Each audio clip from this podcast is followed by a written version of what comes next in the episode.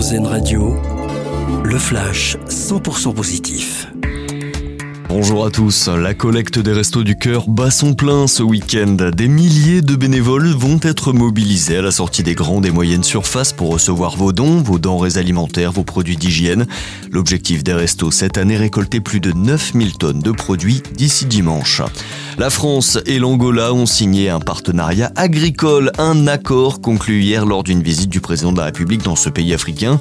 L'objectif, développer les filières agricoles, agroalimentaires et soutenir la formation des agriculteurs angolais. La capitale de la Bourgogne, ville pilote de la transition écologique en Europe, la métropole de Dijon vient d'être reconnue comme territoire pionnier par la Commission européenne.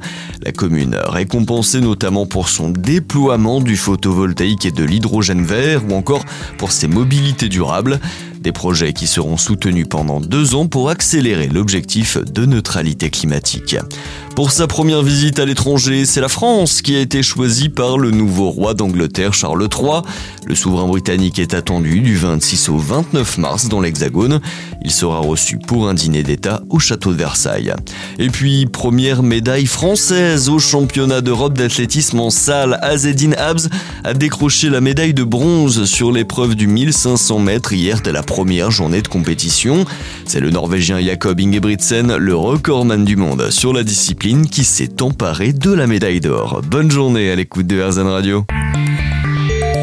Vous venez d'entendre le flash 100% positif d'RZN Radio. Une autre façon de voir la vie.